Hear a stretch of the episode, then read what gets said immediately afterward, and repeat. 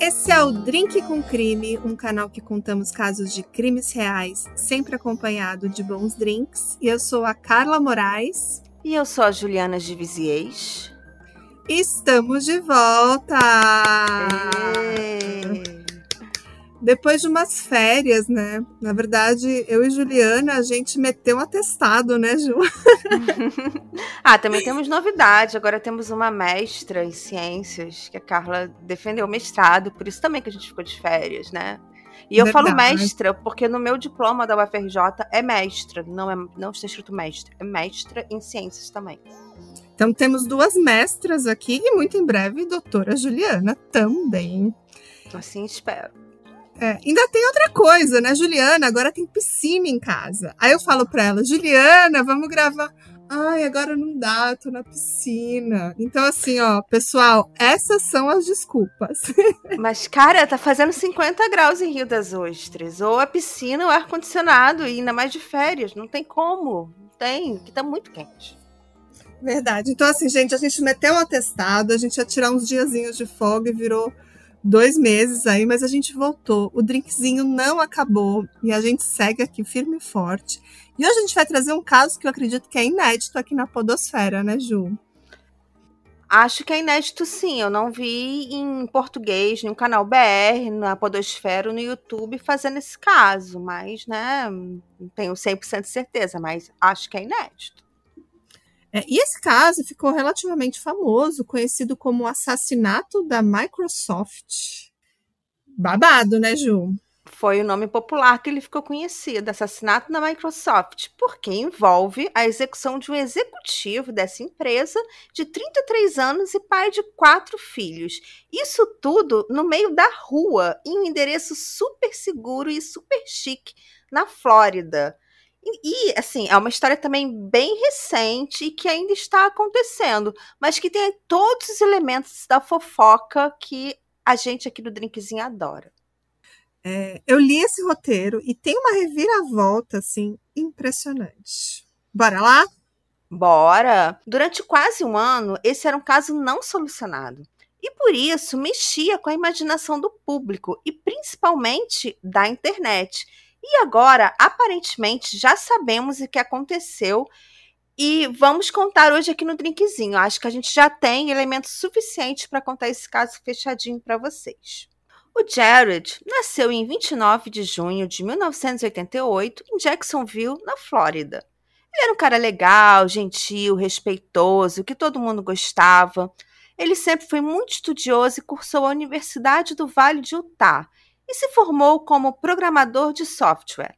O Jared trabalhou em quatro empresas da área antes de ingressar na poderosa Microsoft, onde trabalhava como gerente sênior de design. Jared já estava no segundo casamento. Com a sua primeira esposa, chamada Shanna Gardner, ele teve dois filhos gêmeos, um menino e uma menina. O casal se divorciou em 2015 e, após o divórcio, ele conheceu uma outra funcionária da Microsoft chamada Kirsten. Em 2017, Jared e Kirsten se casaram e se mudaram para Santa Augustine, na Flórida, e tiveram duas filhas. A Kirsten mantinha contato próximo com os gêmeos, filhos do primeiro casamento, e todos formavam uma família feliz. Ela largou o emprego na Microsoft para poder se dedicar às filhas pequenas e à família, enquanto Jared continuou sua carreira. E o Jared sempre foi um paizão, aquele cara que gostava de passar tempo com a família, e a Kirsten conta que ele era o amor da vida dela, um cara perfeito, companheiro, que estava sempre a seu lado.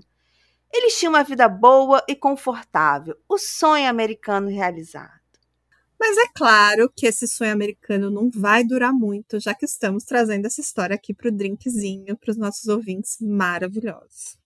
E toda a felicidade acabaria no dia 16 de julho de 2022, quando o pior aconteceu com Jared. Era o começo da noite de sábado e, na época, o Jared dividia a guarda dos gêmeos com a sua ex-esposa e ele foi levar as crianças, que já estavam com 9 anos, de volta para a casa da sua mãe.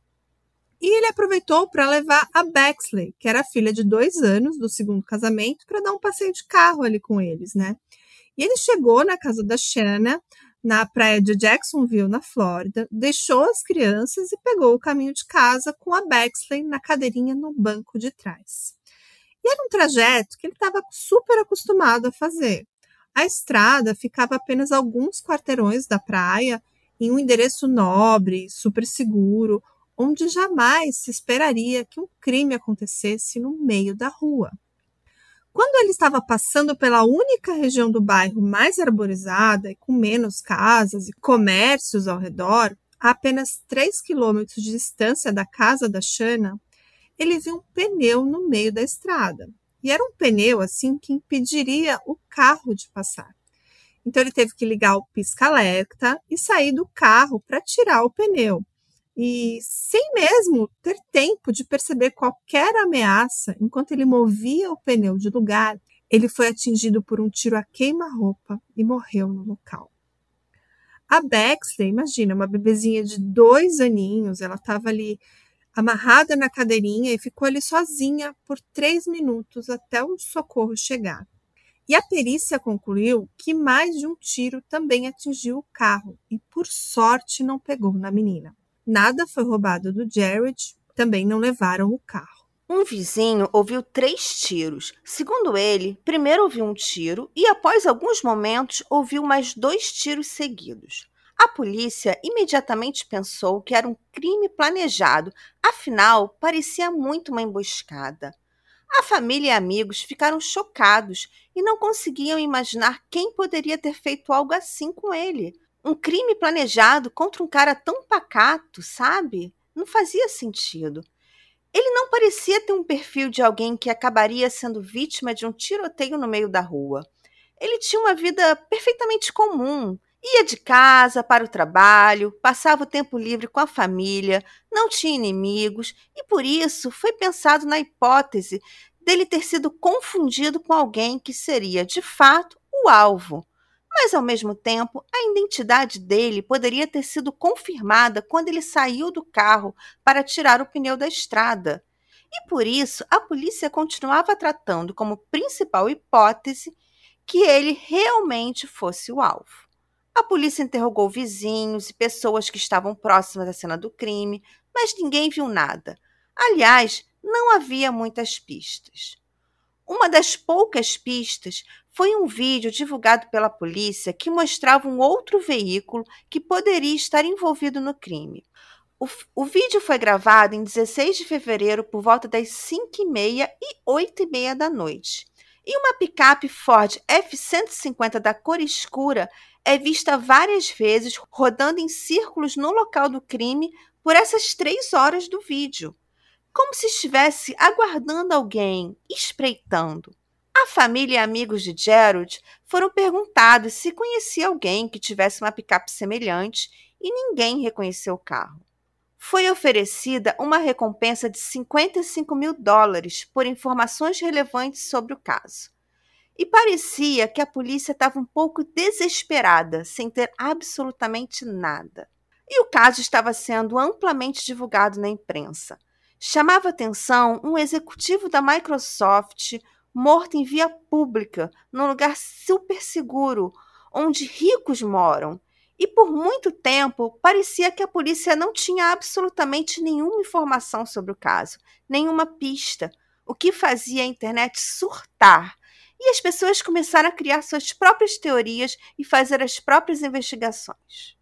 Eu adoro caso assim, Ju né? Aquele caso que todo mundo tem uma ideia, mas ninguém sabe nada. Ele foi o caso babadeiro do momento.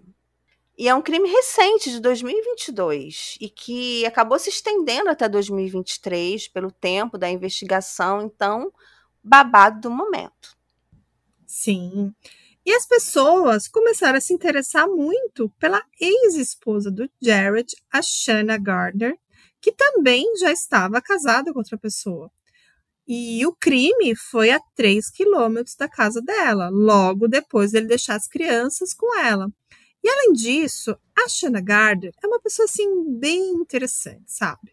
Uma mulher muito rica, muito bonita, sarada, musculosa, com tatuagens nos braços, e ela estava casada com um cara chamado Mário Fernandes. E o Mário Fernandes, ele é um cara com cabelos compridos e costuma ali usar rabos de cavalo. Ele também está em boa forma física, é um homem bonitão. Só que perto da Shana ele fica muito pequeno, porque ela é bem mais alta e forte. Mas eles têm, tipo, uma química entre os dois, formam um casal bem bonito. Isso, claro, que atrai muitos holofotes, né? A mídia fica em cima, todas aquelas fofocas que as, as mídias adoram, né? Os tabloides adoram. E a Shana inicialmente não deu ali declarações públicas sobre a morte do ex-marido. Ela não foi ao enterro porque ela não foi convidada pela família e por isso ela também não deixou os filhos irem ao enterro também. Só que era o enterro do próprio pai dessas crianças, assim, que era uma situação bem delicada, né, Ju? Polêmico. Com certeza. Embora eu ficaria um pouco assim de não ser convidada para o enterro do meu ex, sabe? Hum, é. Bom, um mês após a morte do Jared, a Shanna foi passar as férias com o marido e os filhos no clube e postou fotos ali da família feliz, aproveitando a piscina, fazendo castelinho de areia com as crianças, passeando de caiaque, fazendo outras coisas super legais ali que pareciam assim que poderiam ser consideradas impróprias no momento de luto. E claro que isso também gerou uma grande repercussão aí, né? E, e a relação entre a Shanna e o Jared parecia que não era nada harmônica. Eles estavam há seis anos em batalhas judiciais e agora a gente vai falar um pouquinho mais dessa relação conturbada entre eles e sobre os demais personagens dessa trama. Então presta atenção aí que a Ju vai contar tudo pra gente. A Shanna Gardner Fernandes nasceu numa comunidade mormon, filha de Sterling e Shelley Gardner, que fundaram a sua própria empresa de artigos artesanais. Eles obtiveram sucesso e hoje a empresa tem um lucro anual de cerca de 100 milhões de dólares, tornando os Gardner uma família muito rica. No ano de 2009, Shanna viajou para a Flórida para visitar uma amiga e nessa viagem conheceu Gerald, que também era mormon. Os amigos contam que no começo era Shanna que se interessou por ele, enquanto Gerald não parecia tão interessado nela. Mas Shanna insistiu e começou a convidá-lo para jantares e passeios caros. Tudo paga por ela, é claro, com dinheiro da família dela. Aqueles passeios bem ostentação para sentir o gosto da riqueza. Quem não gosta, né? Gerald gostou e rapidamente começaram a namorar. E no ano seguinte, em 2010, eles se casaram. Como presente de casamento, os pais da Shanna deram ao casal uma casa avaliada em 800 mil dólares e uma Mercedes, presente bem humilde. Quero um sogro desse, uma sogra dessa, ah, eu gente. também. Quem não, quem não quer, né? No começo do casamento, nenhum dos dois trabalhava. Eles eram sustentados por uma mesada de 8.500 dólares dadas pelos pais da Shanna, além de ter acesso aos cartões de crédito com limite alto, com tudo pago. Quer dizer, casa, carro, cartão de crédito e mesada em dinheiro. Acho que tá bom, né, uhum. né, Carla? Eu acho que sim. Tá é, bom. Uma vidinha mais ou menos, acho que tá boa. Após um ano de casamento, Shana engravidou dos gêmeos, uma menina chamada Abby e um menino chamado Liam. Quando eles nasceram, descobriram que Liam tinha uma doença cardíaca congênita e os médicos recomendaram que ele vivesse ao nível do mar, e por isso eles se mudaram para Connecticut. Após essa mudança, o casamento começou a não ir muito bem, sabe? A Shanna entrou para academia e ficou obcecado em cuidar do corpo, malhar todo dia, enquanto o Jared só engordava. Ele estava ali bem longe dessa vibe aí de fitness, de academia, e ela estava assim totalmente imersa nessa onda de cuidar do corpo. Isso começou a gerar ali umas divergências entre o casal, enquanto ela estava super focada em ficar em boa forma, ele não estava. E Aí, para tentar melhorar o casamento, eles decidiram se mudar para Jacksonville, na Flórida, que era a cidade natal do Jared. E os pais da Shannon, melhores pais, claro, compraram outra casa para o casal, uma casa de 800 mil dólares lá nessa praia de Jacksonville. E assim que eles se mudaram para a Flórida, o Jared comprou de presente de Natal para Shanna aulas de um personal trainer E não demorou muito para ela começar um caso com esse personal trainer. E o Jared então descobriu mensagens picantes da sua esposa para o professor. E quando ele foi confrontá-la, ela negou qualquer relacionamento amoroso, mas ela disse que não amava mais o Jared e queria o divórcio. O Jared, ele ainda queria lutar para o seu casamento, esquecer tudo ali que aconteceu. Mas a Shanna, ela estava irredutível. E em 23 de fevereiro de 2015, ela pediu oficialmente o divórcio. E na petição do divórcio, ela disse que o seu casamento estava irreversivelmente desfeito e não havia mais amor entre o casal. E após o divórcio, eles continuaram a morar por um tempo na mesma casa, até Shanna exigir a casa somente para ela e para os filhos. Afinal, foi um presente dos pais dela. Mas Gerald alegava que não tinha outro lugar para morar, enquanto Shanna teria renda para morar em outro endereço. Segundo ele, Shanna alegava que não tinha renda, mas ganhava milhares de dólares trabalhando para sua mãe. Shanna colocou um cadeado na suíte principal para que ele não conseguisse entrar e instalou câmeras na casa inteira e que, segundo Gerald, era para espioná-lo. Por fim, foi ele que acabou saindo da casa e foi morar em outro lugar. Shanna também acusou Gerald de tentar sacar dinheiro da conta que eles criaram para juntar dinheiro para os filhos. Segundo ela, ele estaria tentando roubar os próprios filhos. Ambos queriam a guarda total das crianças e ainda receber pensão do outro. E essa briga se estendeu até chegarem a um acordo de guarda compartilhada em que cada um ficava 50% do tempo com os filhos.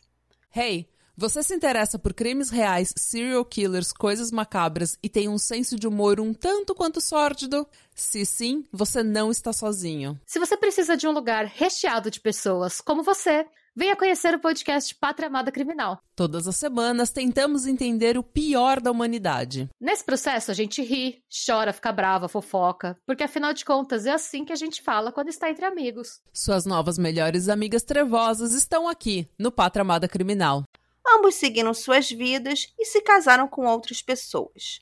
Em 2017, Gerald se casou com Kristen e em 2018, Shanna se casou com Mário Fernandes.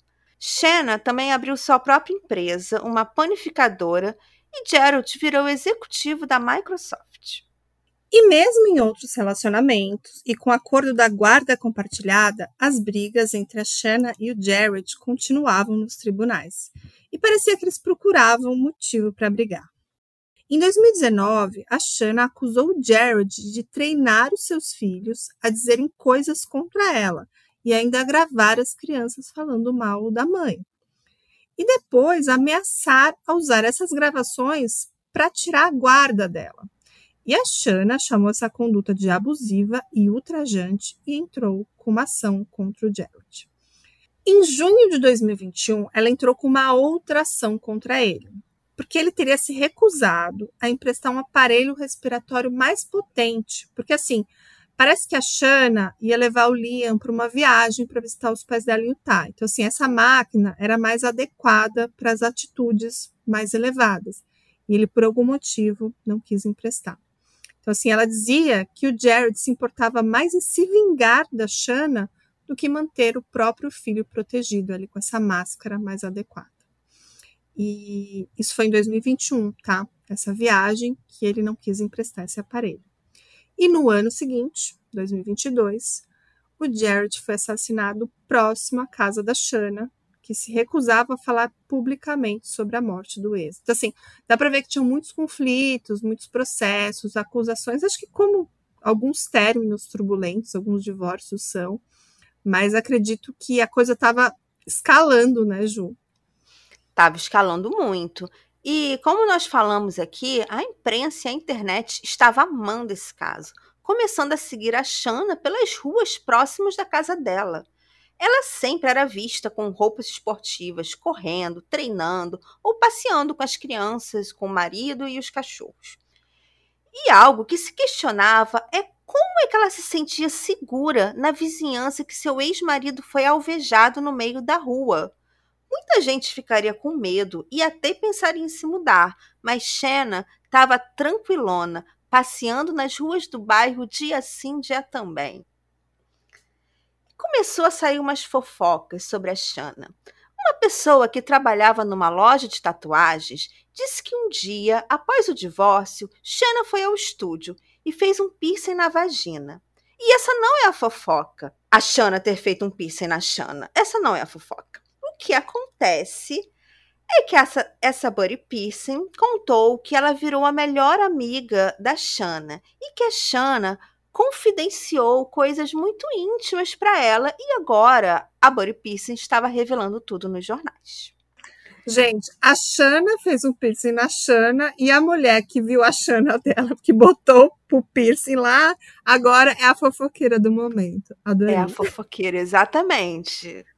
Exato. Conte-me mais, conte-me mais, Juliana. E segundo essa testemunha privilegiada, Shanna reclamava que Jared queria tirar todo o dinheiro dela. E uma vez, durante um jantar entre amigos, Shanna teria dito que Gerald deveria calar a boca e perguntou se os amigos conheciam alguém que poderia calar a boca do Gerald. Será que essa seria uma ameaça de morte? Procurar alguém que queria calar a boca do marido? O ex-personal trainer, aquele que teve um caso com a Shanna, também apareceu para falar com os jornalistas e confirmou que realmente teve um caso com ela, o que ela sempre negou. E ele ainda disse que Shanna mentiu para ele, dizendo que já estava separada do marido quando o caso entre eles começou. Gerald comprou as sessões de Natal para Shanna e em fevereiro descobriu que foi traído com o personal trainer. Então foi realmente assim, muito rápido, sabe? Você dá um, um, No Natal você dá as aulas de presente e no carnaval você ganhou o chifre. Com esses novos testemunhos, imagine, a mulher que viu a Xana da Xana, o, o ex-amante, a coisa começou a complicar, né? Todos esses testemunhos, a mídia e tudo mais. Então a Xana contratou um renomado advogado chamado Hank Cox e disse que era para proteger a sua família de publicidade negativa ou possíveis acusações falsas. E não sei se ela foi aconselhada ali pelo advogado, mas ela finalmente aceitou falar com a imprensa sobre a morte do Jared. E ela deu uma longa entrevista para a televisão cinco meses após o assassinato. E nessa entrevista, ela fez toda aquela cena. Ela contou que já amou e foi amada pelo Jared, que eles tiveram muitos bons momentos e que, acima de tudo, ambos queriam ser bons pais para os gêmeos. Ela também lamentou a morte dele e disse que não fazia ideia de quem poderia ter matado o Jared. E ela foi perguntada diretamente se ela tinha envolvimento com a morte dele e ela negou veementemente. E quando perguntada o que gostaria de falar hoje para o Jared, ela disse que falaria para ele que não gostaria que tivesse sido assim, que queria que as coisas tivessem sido diferentes. Ela também disse não ter a menor intenção de se mudar de sua casa em Jacksonville, que também continuava a se sentir segura na vizinhança, mesmo estando tão perto da cena do crime. E as fofocas também se concentravam no novo marido da Shanna, o Mário Fernandes, Mário administrava imóveis alugados na região. Ele parecia ser uma pessoa íntegra que não tinha ficha criminal, nem histórias de brigas ou confusão, com exceção de uma vez que ele teve um probleminha com uma vizinha. Era uma vizinha gateira, assim, tipo eu, que alimentava os gatos da rua, embora eu só adote, adoto os gatos que eu encontro. E o Mário começou a levar os pitbulls dele no exato momento e local que a mulher estava alimentando os gatos. Ela entendeu aquela situação como uma ameaça, uma forma de amedrontá-la, de afugentar os gatos e chamou a polícia. Mas o Mário disse que só estava passeando com os cachorros e a história ficou por isso mesmo. Hum. Bom, Quase um ano depois do assassinato, a Shanna tomou uma atitude que surpreendeu a todos que acompanhavam o caso. Do nada, no meio do ano letivo, ela tira as crianças da escola e se muda para o outro lado do país. Ela vai para Washington sem levar o atual, o Mário Fernandes. E aí todo mundo ficou ali na dúvida se eles tinham se separado oficialmente, mas ela não tinha entrado com o pedido de divórcio. E eles ainda tinham ali uma propriedade em comum na Flórida. E ela também tinha dito lá naquela entrevista que ela não pretendia se mudar da Flórida e apenas alguns meses depois ela se mudou do nada para o outro lado do país, sem o marido, e ela não deu nenhuma explicação pública sobre o motivo dessa mudança. E claro que isso foi um bafafá e todo mundo ficou se perguntando o porquê. E, coincidentemente, apenas duas semanas depois de ela se mudar, ocorreu a maior revelação pública desse caso. A polícia chamou uma coletiva de imprensa e anunciou que o atirador, o assassino do Jared, já estava preso. Uhul! O atirador era um homem de 61 anos, chamado Harry Tennant. Harry era um criminoso de carreira, daqueles que passam a vida inteira entrando e saindo da prisão. Ele já tinha nove passagens pela polícia e ele já estava preso há alguns meses por outras acusações não relacionadas à morte do Jared. Henry foi pego dirigindo com a carteira de motorista caçada e transportando uma arma ilegal. Esse era o motivo pelo qual ele estava preso. A polícia disse que Harry era o atirador e que não agiu sozinho, e que o caso ainda estava sendo investigado. E só. Nesse momento, a polícia não explicou mais nada não disse é, como sabia que o Harry era o assassino, se ele confessou ou não, nada. E, obviamente, essa falta de informação fez a internet surtar novamente. Logo depois da coletiva de imprensa, a esposa do Jared, a Kirsten, deu entrevista também e afirmou que Jared não conhecia Harry, que eles não faziam a menor ideia de quem era aquele homem ou por que ele teria matado Jared e parecia que a coletiva de imprensa tinha trazido mais dúvidas do que soluções. Tinha gente até que não acreditava, afinal a polícia pegou um criminoso de carreira e disse que era o atirador, sem maiores explicações. Será que eles só queriam fechar o caso e apontaram para qualquer um? Isso era, era, o tipo de coisa que se levantava na internet, sabe? Uhum. E as pessoas começaram a fazer suas próprias pesquisas sobre o Harry Tanner, tentando descobrir a relação dele com Jared ou com a Shanna. E essa obsessão da internet chegou a tal ponto que descobriram o telefone que ele usava e usaram um aplicativo que rastreava onde ele esteve e acharam o local da provável casa dele. E a gente já vai adiantar que eles acertaram, né? eles deram realmente uma de policial e encontraram a casa dele.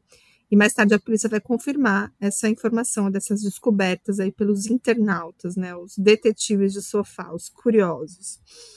E essa informação bombástica era que a casa que o atirador morava na época do crime era de propriedade do Mário Fernandes, ou seja, o senhorio do assassino era o marido da Shanna Garner, a ex-mulher da vítima. E qual a possibilidade disso ser uma coincidência?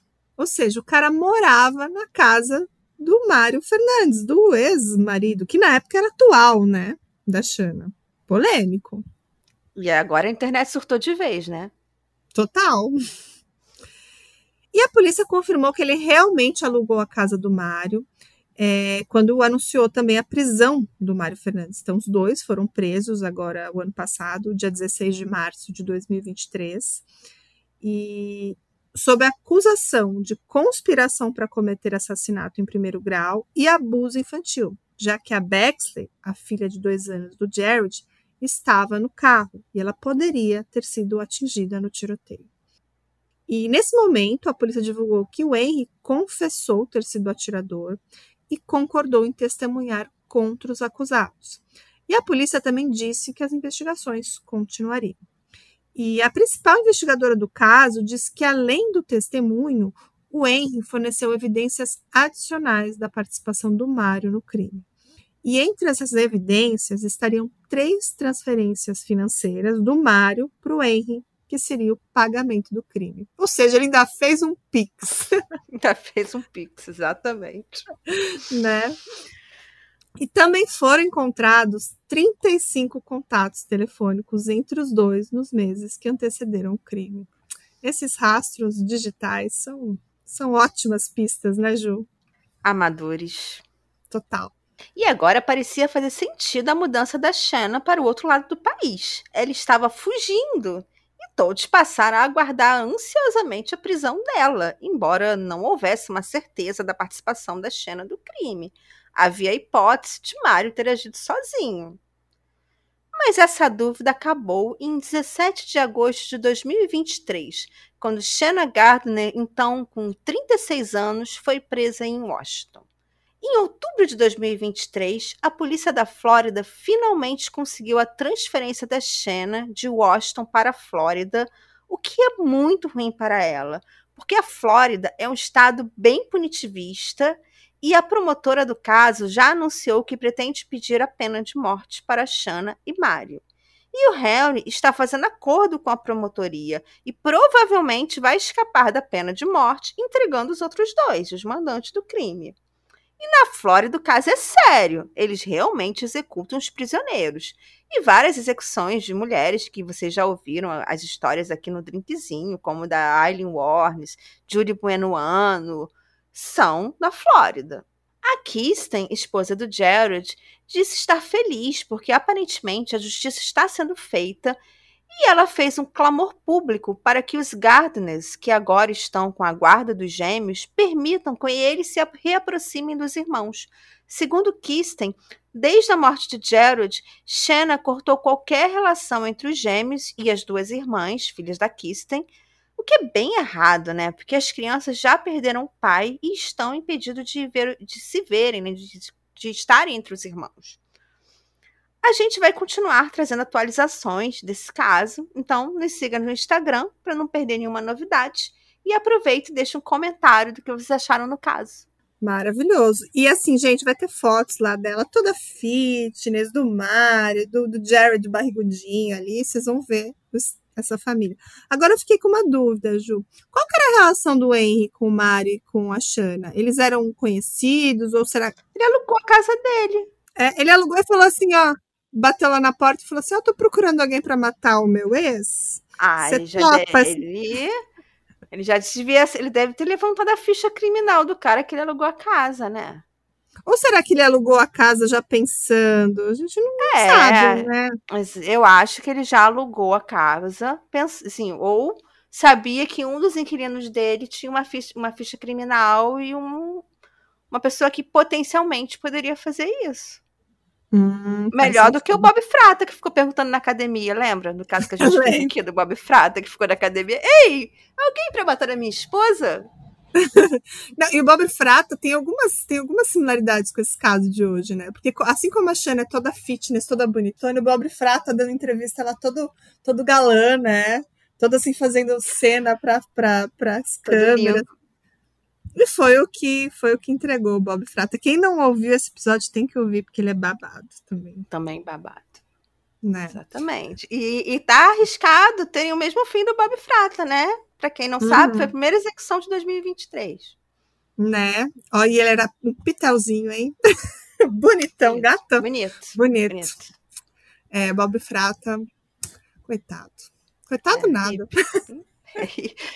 Descansa em paz, Bob Frata. Né? Rest in peace. Mas o corpinho dele, assim, tava, tava bem em dia. Gente, a Xana também, a Xana é super bonita. Bonita. bonita. O Mário Fernandes gente... até que eu não acho tanto, não, mas a é. Xana é bonita. É. Gente, não matem. Não, não, a gente vai, divorcia, tira todo o dinheiro do seu ex, faz uma coisa, mas depois vocês vão lá, gente, pena de morte. Ai, não faça é. isso, gente. Imagina, ficar lá no corredor da morte, perder essa pessoa bonita, podia estar na rua pegando um monte de gente, né? Se divertindo, sendo feliz. Ainda mais na Flórida, gente. Vai na Flórida, vai pra praia, vai tomar um sol, vai andar de bicicleta beira-mar, gente. Não vai contratar tinha, um matador de aluguel. Dinheiro, tinha dinheiro para gastar. Podia sair da Flórida pro mundo inteiro. Né? Podia estar tá viajando aí, esquece o ex, mas não. Podia ter ligado para a mãe, mãe, me dá mais uma casa de 800 mil dólares, por favor. É. Né? Porque eu tô tão triste, uhum. não tô feliz. Me dá outra Mercedes. É, eu acho que a motivação desse crime ainda está um pouco assim no ar, né? Claro que ela queria se livrar do ex, talvez para ter a guarda dos filhos, talvez para acabar com. Porque o cara era um Zé Ruela, né? Ela que é a dona da grana, digamos assim. Ela e esse ex dela, o Mário Fernandes, que ela também deu um pé nele, depois, também depois que o cara contratou alguém, depois que pagou o cara, Ela deu um pé e foi embora. Eu não sei se ela deu um pé ou se ela só fugiu porque viu que ele estava para ser preso. Hum, pode Porque ser. ela não, ela não chegou a se separar dele antes de sair oficialmente. Ela não Uhum. pediu divórcio. Ela só apenas foi para outro lado do país. E já Uhum. pensando nessa questão de tentar evitar a transferência. Inclusive, a defesa dela tentou por muito tempo evitar a transferência de Washington para Flórida, para que ela pudesse ser julgada em Washington, Uhum. que é muito menos punitivista. É, Só que deu mas deu ruim. Gente, adorei estar de volta aqui, começar esse 2024 com esse episódio maravilhoso, lindamente escrito pela Juliana de Vizia, maravilhosa, diretamente de Rio das Obrigada. Ostras para o mundo. Eu tive que tirá-la da piscina nesse dia Ai, quente. difícil. Muito, muito quente. Tô sofrendo aqui, gente. Não para de fazer calor nesse lugar. É, e eu tô Muito aqui em São calor. Paulo com a chuva, porque aqui não para de chover também. Essa semana eu não pude gravar também porque tive goteiras na minha casa, mas isso tudo isso para lembrar que esse podcast precisa da sua colaboração financeira, né? então assim, É. gente, corre lá na Aurelo, apoia a gente para vocês terem episódios exclusivos, que tem episódio bem legal. E para ajudar esse canalzinho a continuar crescendo e trazendo esses melhores episódios. A gente vai seguir, a gente vai voltar aqui com mais frequência. E, por favor, compartilha, divulga para todo mundo para a gente voltar a bombar aí nas, nas paradas de podcast. Beijo para todo mundo e até o próximo episódio. Tchau! Tchau, beijos.